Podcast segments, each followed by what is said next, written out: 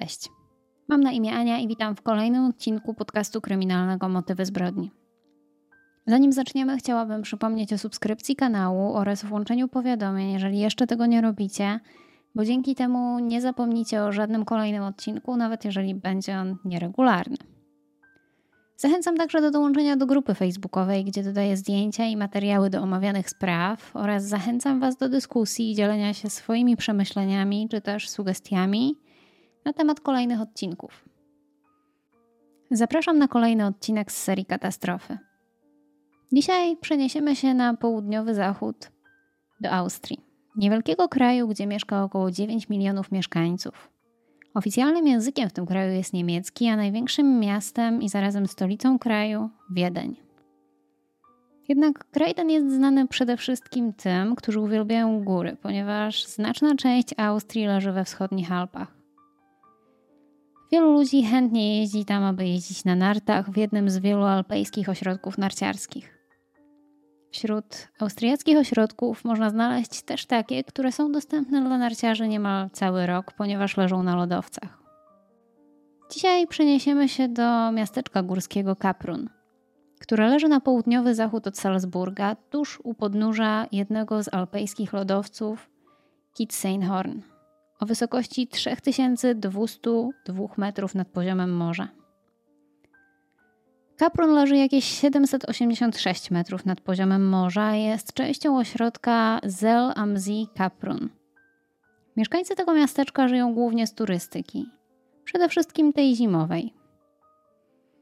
Życie tego pięknego, klimatycznego, alpejskiego miasteczka na chwilę się zatrzymało w listopadzie 2000 roku w związku z tragedią, do jakiej tam doszło. W związku z tym, że wiele osób co roku przyjeżdżało do Kaprun, tysiące turystów, którzy chcieli korzystać z uroków lodowca Kitzsteinhorn i jeździć na nartach po tamtejszych stokach, w 1974 roku w marcu została otwarta kolejka linowa o nazwie Gletsierbahn Kaprun 2. Kolejka jeździła ze stacji Dolnej Kaprun, położonej na wysokości 911 metrów, na szczyt lodowca do stacji Alpine Center na wysokości 2450 metrów. Pokonując tym samym odległość 3900 metrów. Stamtąd narciarze mogli zjeżdżać z tras narciarskich albo jechać jeszcze wyżej, używając kolejek z gondolami. Pociągi wjeżdżały na szczyt przez wydrążony w górze tunel. Pozwólcie, że opowiem Wam mniej więcej, a, jaka była kolejka linowa Gletscher Kaprun 2, bo dzięki temu będzie nam łatwiej wyobrazić sobie to, co się wydarzyło. Było to coś w rodzaju kolejki linowej, jednak a, takiej z kilkuosobowymi wagonami, odwróconej do góry nogami. Kolejka ta poruszała się po torach, a pod wagonami miała linę. Zwykle taka kolejka składa się z jednego toru i dwóch osobnych pociągów. Jeden z nich nazywał się Smok Lodowca, a drugi Kozica Skitzenhorn. Gdy jeden z nich jedzie do góry, drugi automatycznie jedzie na dół i mijają się zawsze w tym samym miejscu. Tam też tory były rozszerzone. Jest tam coś w rodzaju takiej małej bocznicy – Oba te pociągi wiszą bądź też są ze sobą połączone jednym kablem albo możemy nazwać to liną, pełniąc rolę przeciwwagi dla siebie nawzajem i nie posiadają własnych silników. Ten mechanizm jest niezależny od pojedynczego wagonika. Silnik całego mechanizmu jest napędzany ze stacji na szczycie za pomocą koła zapasowego, wprawiając jeden pociąg w ruch w górę, a drugi w dół. Dokładnie w miejscu, gdzie spotykają się oba te pociągi, jak już wspominałam, jest bocznica, aby mogły one się łatwiej minąć. W przypadku opisywanej kolejki, przy tej bocznicy znajdowała się stacja pośrednia, do której prowadził tunel. Jeśli narciarze nie chcieli zjeżdżać na dół, na nartach mogli zabrać się pociągiem do dolnej kolejki. W przypadku kolejki Gletsie Bahn Kaprun 2 ruszyła ona ze stacji do... ruszała.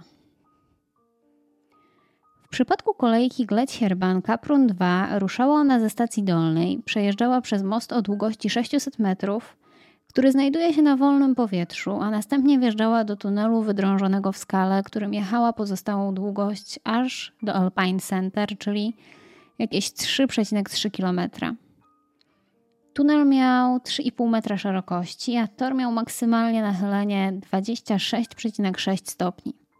Tunel był nieoświetlony, a po boku znajdował się mały chodnik konserwacyjno-awaryjny, a także kable i rury, które dostarczały prąd i wodę do górnej stacji Alpine Center. Pociąg jedzie na górę jakieś 8 minut, a kolejka poruszała się z prędkością około 25 km na godzinę. Kolejka przewoziła ponad 1000 osób dziennie i nigdy nic złego się nie działo. Dlatego też była uznawana za bardzo bezpieczny środek transportu. W związku z tym, że nie był to mechanizm zasilany za pomocą tych pociągów, kolejka nie przewoziła też niebezpiecznych substancji, takich jak paliwo. Do 2000 roku przewiozła aż 17 milionów turystów. Austriacy byli dumni ze swojej kolejki, którą nazywali lodowcowym metrem. W 1994 roku kolejka przeszła gruntowny remont, ponieważ należało ją dostosować do nowych czasów. Modernizacja polegała na zamontowaniu do starego podłoża nowoczesnych szaro-niebieskich wagonów. Kolejka była uznawana za jedną z najnowocześniejszych w całej Europie. Każdy pociąg miał około 30 metrów długości i ważył 38 ton. 11 listopada 2000 roku był to dzień ważny dla wielu narciarzy. Właśnie rozpoczął się sezon. Była to sobota, dla wielu osób dzień wolny od pracy i szkoły, idealny na narty. Pogoda była piękna, świeciło słońce, a już niedługo na szczycie miało odbyć się otwarcie sezonu. Tysiące ludzi z samego rana ruszyło w kierunku kolejek nadziemnych i podziemnych.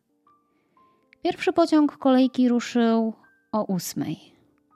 Na jeden z kolejnych pociągów około godziny dziewiątej czekało mnóstwo ludzi. Ponad 170 osób chciało dostać się na górę.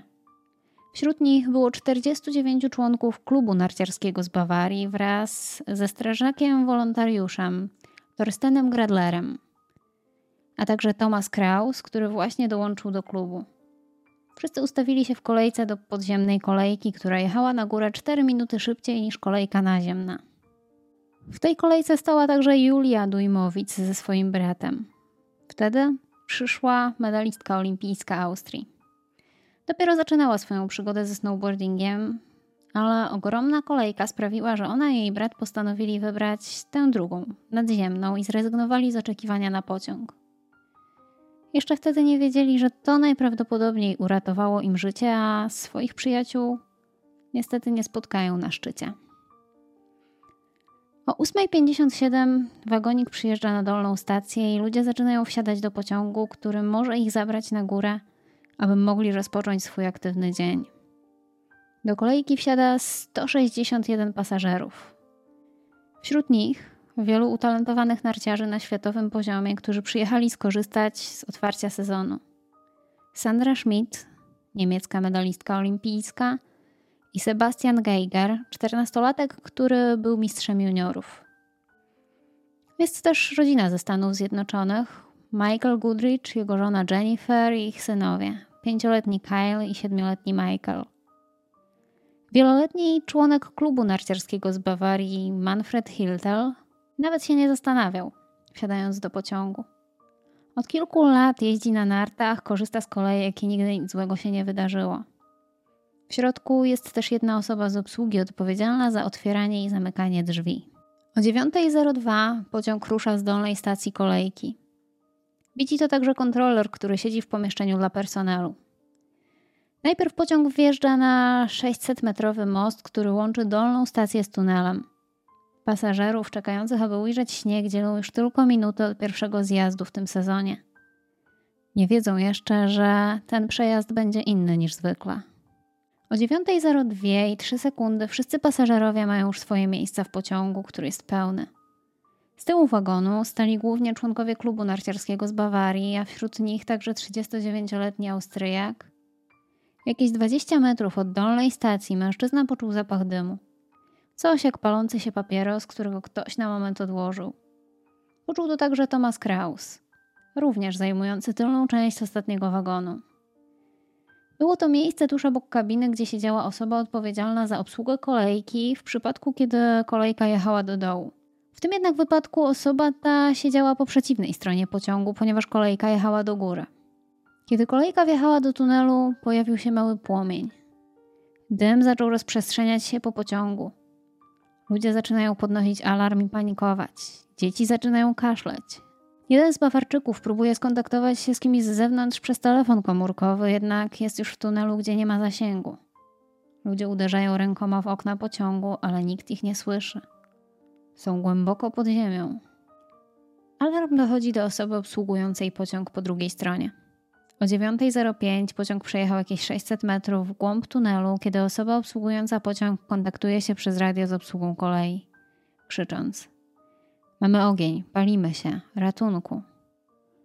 Polecono mężczyźnie natychmiast zatrzymać pociąg i otworzyć drzwi, co jak się później okazało było błędną decyzją. Ale w tamtym momencie właśnie tak nakazywały instrukcje bezpieczeństwa, które były równe z wyrokiem śmierci dla pasażerów tej kolejki.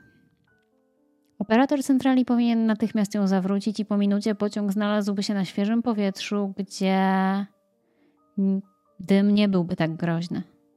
Wtedy też kontakt z centralą się urwał. Najprawdopodobniej doszło do uszkodzenia radia. Operatorzy z centrali nie wiedzieli, co dalej dzieje się w tunelu. Pociąg zaczyna zapełniać się toksycznym dymem ze spalonego plastiku, ale drzwi pociągu się nie otwierają. Nie ma też nic, czym można wybić okno, ponieważ istniało wtedy przekonanie, że kolejka jest bezpieczna i nie ma potrzeby, aby były tam dodatkowe środki bezpieczeństwa. W tunelu także nie było żadnych środków przeciwpożarowych, takich jak gaśnice, ponieważ konstruktorzy pociągu wierzyli, że nie jest on łatwopalny i tym bardziej, że zbudowany jest głównie z metalu. Tak bardzo się mylili. Światło w pociągu zgasło. Część ludzi nie wiedziała jeszcze, że coś się dzieje. Myśleli, że po prostu przestał działać prąd. Ale bardzo szybko zauważyli, że cała tylna kabina maszynisty stanęła w płomieniach. Wszyscy próbowali się wydostać z płonącej pułapki. Ludzie krzyczeli, dzieci płakały, wybuchła panika. Wszyscy walczyli o życie. 161 osób próbowało z całych sił się ratować. O 9.06 w pociągu jest coraz więcej toksycznego, gryzącego dymu. Thorsten Grandler wspomina, że człowiek obok niego, który także należał do tego samego klubu narciarskiego, próbuje otworzyć drzwi pociągu, rozsuwając gumy, które łączą drzwi, ale drzwi nie reagowały. Ludzie panikowali coraz bardziej. W tym czasie Thorsten i Manfred Hiltel próbują wybić okno pociągu, uderzając kijem narciarskim. Ale okna były zrobione z bardzo odpornego materiału i wybicie ich było bardzo trudne. Jednak w końcu udaje się zrobić mały otwór, który przerażeni ludzie powiększają gołymi rękoma. Ludzie przeciskają się przez otwór w szybie, próbując się ratować. Grube kombinezony narciarskie i niewygodne buty nie ułatwiają im ucieczki. Gerard Hannetsted pogodził się już z tym, że umrze w tym tunelu, jednak kiedy zauważył, że ludzie zrobili dziurę w oknie, jak najszybciej pomógł swojej dwunastoletniej córce Christinie i sam także wydostał się z płonącego pociągu. Pozostali ludzie, widząc, że udało się rozbić szybę, próbują rozbić ich więcej. W pierwszym wagonie osoba obsługująca pociąg próbuje ręcznie otworzyć drzwi. Inni mu pomagają. I w końcu to także się udaje. Wiele osób ucieka z płonącej kolejki. O 9.11 operator centrali wzywa pomoc, a w sercu góry nadal rozgrywa się koszmarna walka o przeżycie. Ludzie, którym udało się wyjść z płonącego pociągu, muszą znaleźć drogę do wyjścia w przerażającej, wypełnionej dymem ciemności. Muszą podjąć decyzję, czy iść w górę, czy w dół. Dla wielu z nich wybór jest podyktowany instynktem przetrwania i biegną do góry po wąskich schodach. Niewielu wie, że to był zły wybór. Jest wśród nich strażak, Thorsten, który wie, że trzeba iść w dół. Krzyczy co siła, by ludzie nie szli do góry, a do dołu. Wie, że taka decyzja ich zabije. Torsten wiedział, że za chwilę górna część tunelu zmieni się w komin i że to w tamtym kierunku uniesie się trujący dym, który nie pozwoli im oddychać. Jednak ludzie go nie słuchali. Pragnęli przetrwać i uciekając od płonącego pociągu, chcieli iść do góry i nie musieć mijać tej płonącej części. Jednak kilka osób posłuchało mężczyzny. W dół poszedł także Karl Meyerhofer z Bawarii, jednak jego 17-letnia córka spanikowała i nagle zmieniła kierunek i uciekła ku górze. Mężczyzna pobiegł za nią. Nie było ich wśród ocalałych. Natomiast szwagierka Karla Line, która poszła w dół, przeżyła. W dół idzie 10 członków klubu narciarskiego, Gerard Hanetstedt i jego córka. Aby móc biec gdziekolwiek, musieli przejść przez tory, aby dostać się na schody. Niestety w tym nie pomagały ciężkie i niewygodne buty narciarskie, które czasami były też pułapką, klinując się gdzieś między metalową konstrukcją. Niektórzy chcąc się ratować, zdejmowali buty i uciekali w skarpetkach. Niestety nie wszystkim, którzy ruszyli w dół, udało się uciec z oparów palącego się pociągu. Kiedy cała dwunastoosobowa grupa idąca na dół była jakieś 200 metrów od pociągu, usłyszeli za plecami dwie eksplozje. Kolejka zmieniła się w ognistą kulę, a jedna z lin, które łączyły oba pociągi, pękła i mignęła w dół, zostawiając za sobą iskry. Ludzie byli przerażeni, bo wiedzieli, że jeżeli pęknie kolejna lina, płonący pociąg przesunie się w ich stronę i ich zmiażdży. Na szczęście lina wytrzymała. I 12 osób po wielu minutach walki o życie ujrzało światło dzienne.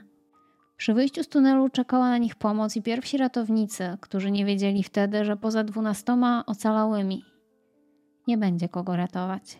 O 9.23 149 pasażerów i osoba obsługująca pociąg ciągle walczyli o przetrwanie w górnej części tunelu.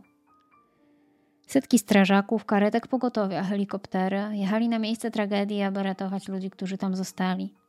Jednak wejście do tunelu było położone dość wysoko i dojazd tam był niemożliwy. Jedyną drogą, jaką strażacy mogli tam dojść, było iście pieszo po torach. To, co zostali na miejscu, było przerażające. Pociąg stał w płomieniach na całej długości. W tunelu było gorąco, a nagrzana lina mogła pęknąć w każdej chwili, wprawiając w ruch płonące wagony.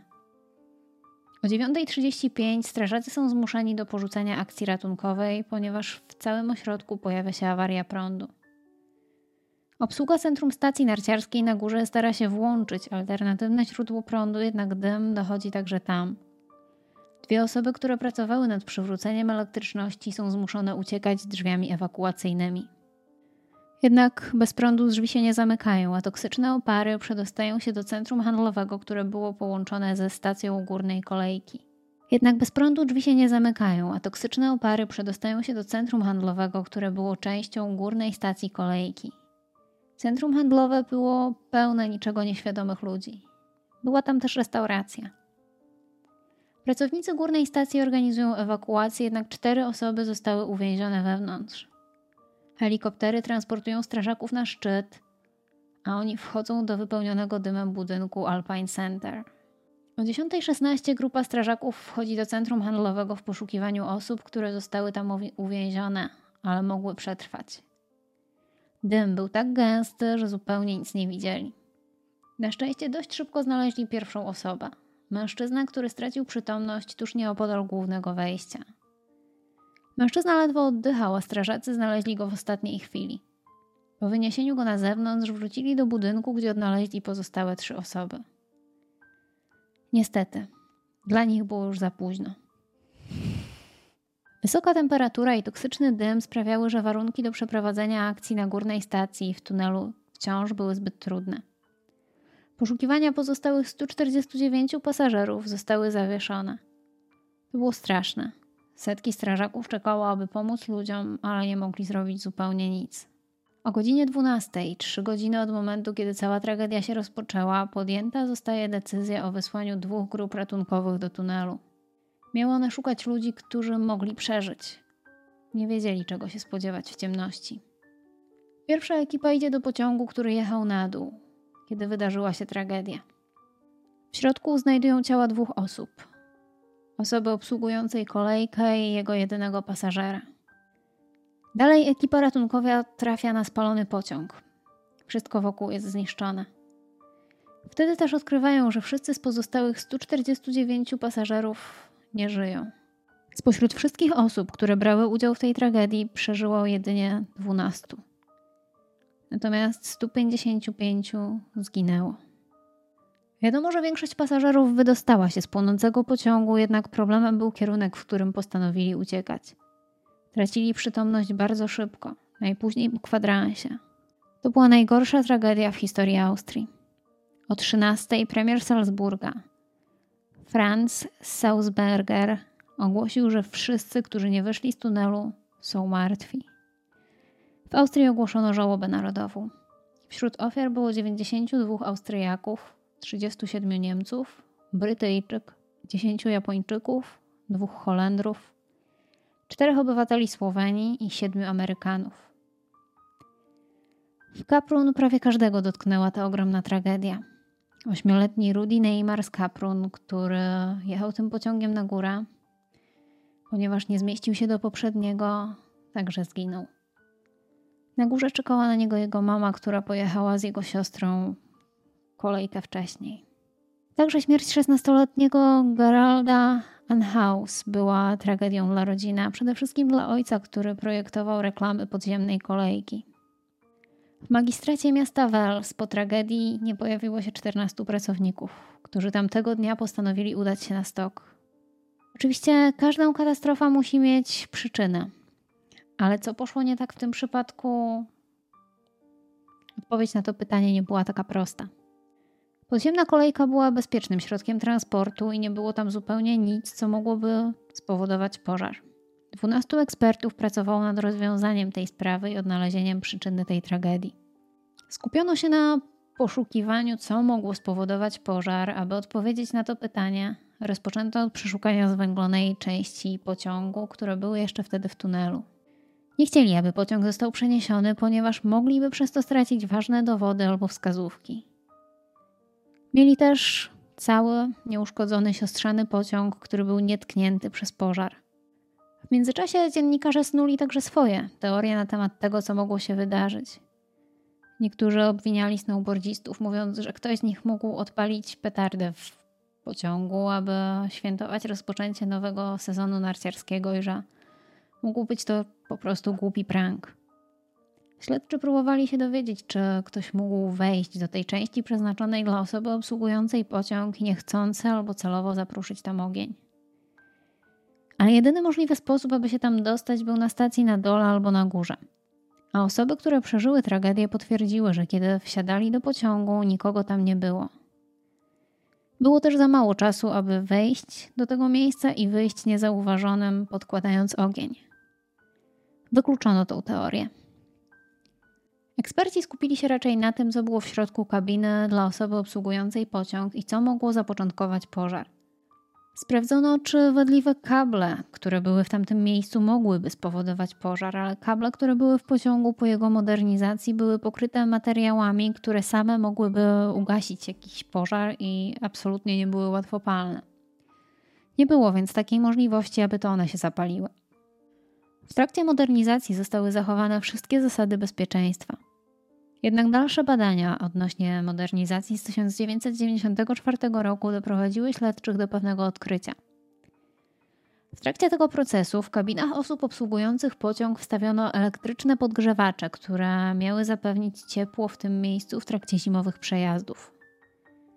Odkryto, że te podgrzewacze były przeznaczone jedynie do użytku domowego, a nie do użytku w poruszających się pojazdach. Okazało się, że mocowanie grzałki było zepsute i w każdej chwili mogło zakleszczyć się w plastikowej obudowie i spowodować pożar. Okazało się też, że 4 na 5 takich podgrzewaczy ma ten sam problem. Jednak to odkrycie wcale nie zamyka śledztwa, ponieważ nie tłumaczy to, jak bez dodatkowego paliwa pożar był w stanie tak bardzo się powiększyć. Wtedy też ktoś z ekipy śledczych natrafia na oleistą ciecz na torach, które prowadzą do wejścia do tunelu. Po analizie okazuje się, że to olej hydrauliczny, którego używano w systemie hamulcowym tego pociągu. A olej ten jest substancją bardzo łatwopalną. Ten system hydrauliczny także był nowością zainstalowaną w pociągu w 1993 roku.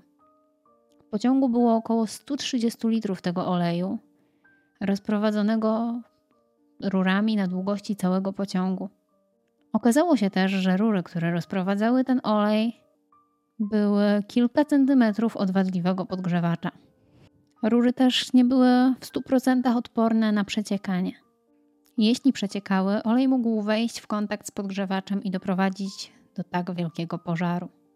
Śledztwo miało także odpowiedzieć na pytanie, czy obsługujący pociąg miał szansę otworzyć drzwi i pomóc ludziom uciec. Okazało się, że drzwi zostały otwarte za pomocą ręcznego systemu awaryjnego. Wtedy też pojawiło się kolejne pytanie. Dlaczego wszyscy ludzie, którzy wyszli z pociągu, poza dwunastoma osobami, które przetrwały, nie były w stanie przejść więcej niż kilku kroków? Okazało się, że tunel w Kaprun miał kąt nachylenia niemal 30 stopni. I pożar w tym tunelu nie zachowywał się jak w normalnym poziomym tunelu. W tym przypadku cały dym i ciepło rozeszło się ku górze, tak jak w kominie. Wszystkie opary oraz dym spowodowały, że ludzie nie mogli oddychać, a zabójczy był dla nich tlenek węgla z płonącego pociągu i to on doprowadził do ich śmierci. W tunelu nie było żadnych wskazówek odnośnie kierunku ewakuacji. Jak zawsze w takich sytuacjach ludzie chcą zapobiegać kolejnym tragediom, uczyć się na błędach, które popełnił ktoś inny. Przede wszystkim w pociągu brakowało podstawowego wyposażenia awaryjnego, takiego jak młotek, którym można wybić szybę czy gaśnicę. Nie było też czujników dymu, nie było hamulca bezpieczeństwa, nie było też takiego nadajnika SOS, którym można skomunikować się z osobą obsługującą pociąg po drugiej stronie. Jednak od lat, a właściwie nigdy w tym środku transportu nie zdarzył się wypadek i zasady bezpieczeństwa nie wymagały niczego takiego. Nie dostosowano ich do nowoczesnego wyposażenia pociągu. 19 czerwca 2002 roku 16 osób stanęło przed sądem za zaniedbania i pośrednie spowodowanie śmierci pasażerów kolejki. W lipcu 2004 roku wszyscy zostali uniewinnieni, ponieważ sąd uznał, że nie ma wystarczających dowodów przeciwko nim. Rodziny ofiar były wstrząśnięte. Po tej tragedii zostały zaostrzone reguły bezpieczeństwa w innych tego typu pojazdach w całych Alpach. Thorsten Gradler został uznany za bohatera tamtych wydarzeń. Jednak ludzie, którzy przeżyli, też nie mieli łatwo.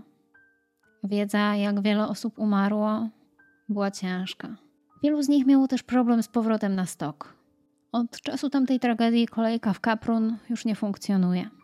W 2006 roku był pomysł, aby przeprowadzić jej rewitalizację i przewozić tamtędy jedzenie do restauracji na górę, picie, a na dół przewozić śmieci. Jednak okazało się, że nie ma takiej potrzeby i infrastruktura, która działała w tamtym czasie, jest w 100% wystarczająca. W 2014 roku most łączący stację z tunelem i sama stacja zostały rozebrane. Wejście do tunelu zostało zamknięte na stałe. W 2001 i 2002 roku otwarto dwie kolejki gondolowe, które miały przewozić pasażerów na górę. Nikt już nie miał odwagi na podziemną kolejkę. Na miejscu tragedii w listopadzie 2004 roku powstał też pomnik poświęcony ofiarom tej tragedii. Ludzie do dziś mają wspomnienia tamtych dni. Pewna kobieta mieszkająca w Kaprun, która prowadzi tam pensjonat, pamięta, jak tamtego dnia nocował u niej mężczyzna, który był pasażerem tej kolejki, ale udało mu się przeżyć. Wrócił do pensjonatu cały brudny od sadzy i dymu i chciał od razu jechać do domu. Był w szoku. Kobieta starała się go uspokoić i udało jej się sprawić, że został na jeszcze jedną noc, a następnego dnia, trochę spokojniejszy, mógł wrócić do domu. W austriackiej prasie pojawił się także artykuł opowiadający historię 29-letniej pielęgniarki Karin Konrad Russell z Kantyni. Podarowała ona swojemu mężowi trzydniowy urlop narciarski właśnie w miejscu, gdzie doszło do tragedii. Kilka tygodni wcześniej była u wróżki, która Przepowiedziała jej mężowi szybką śmierć. Oboje, Karin i jej mąż Horst, zginęli w tunelu. I to już właściwie wszystko, co chciałam Wam dzisiaj powiedzieć na temat tragedii w Kaprun. Dajcie znać, czy słyszeliście kiedyś o tej historii, bo dla mnie to było właściwie pierwsze spotkanie z e, tą katastrofą. Nigdy wcześniej o tym nie słyszałam. Temat wydaje mi się dość ciekawy. Jeżeli Wam się podobało, to pamiętajcie o zostawieniu łapki w górę i dbajcie o siebie, kochani. Mam nadzieję, że do usłyszenia. Cześć.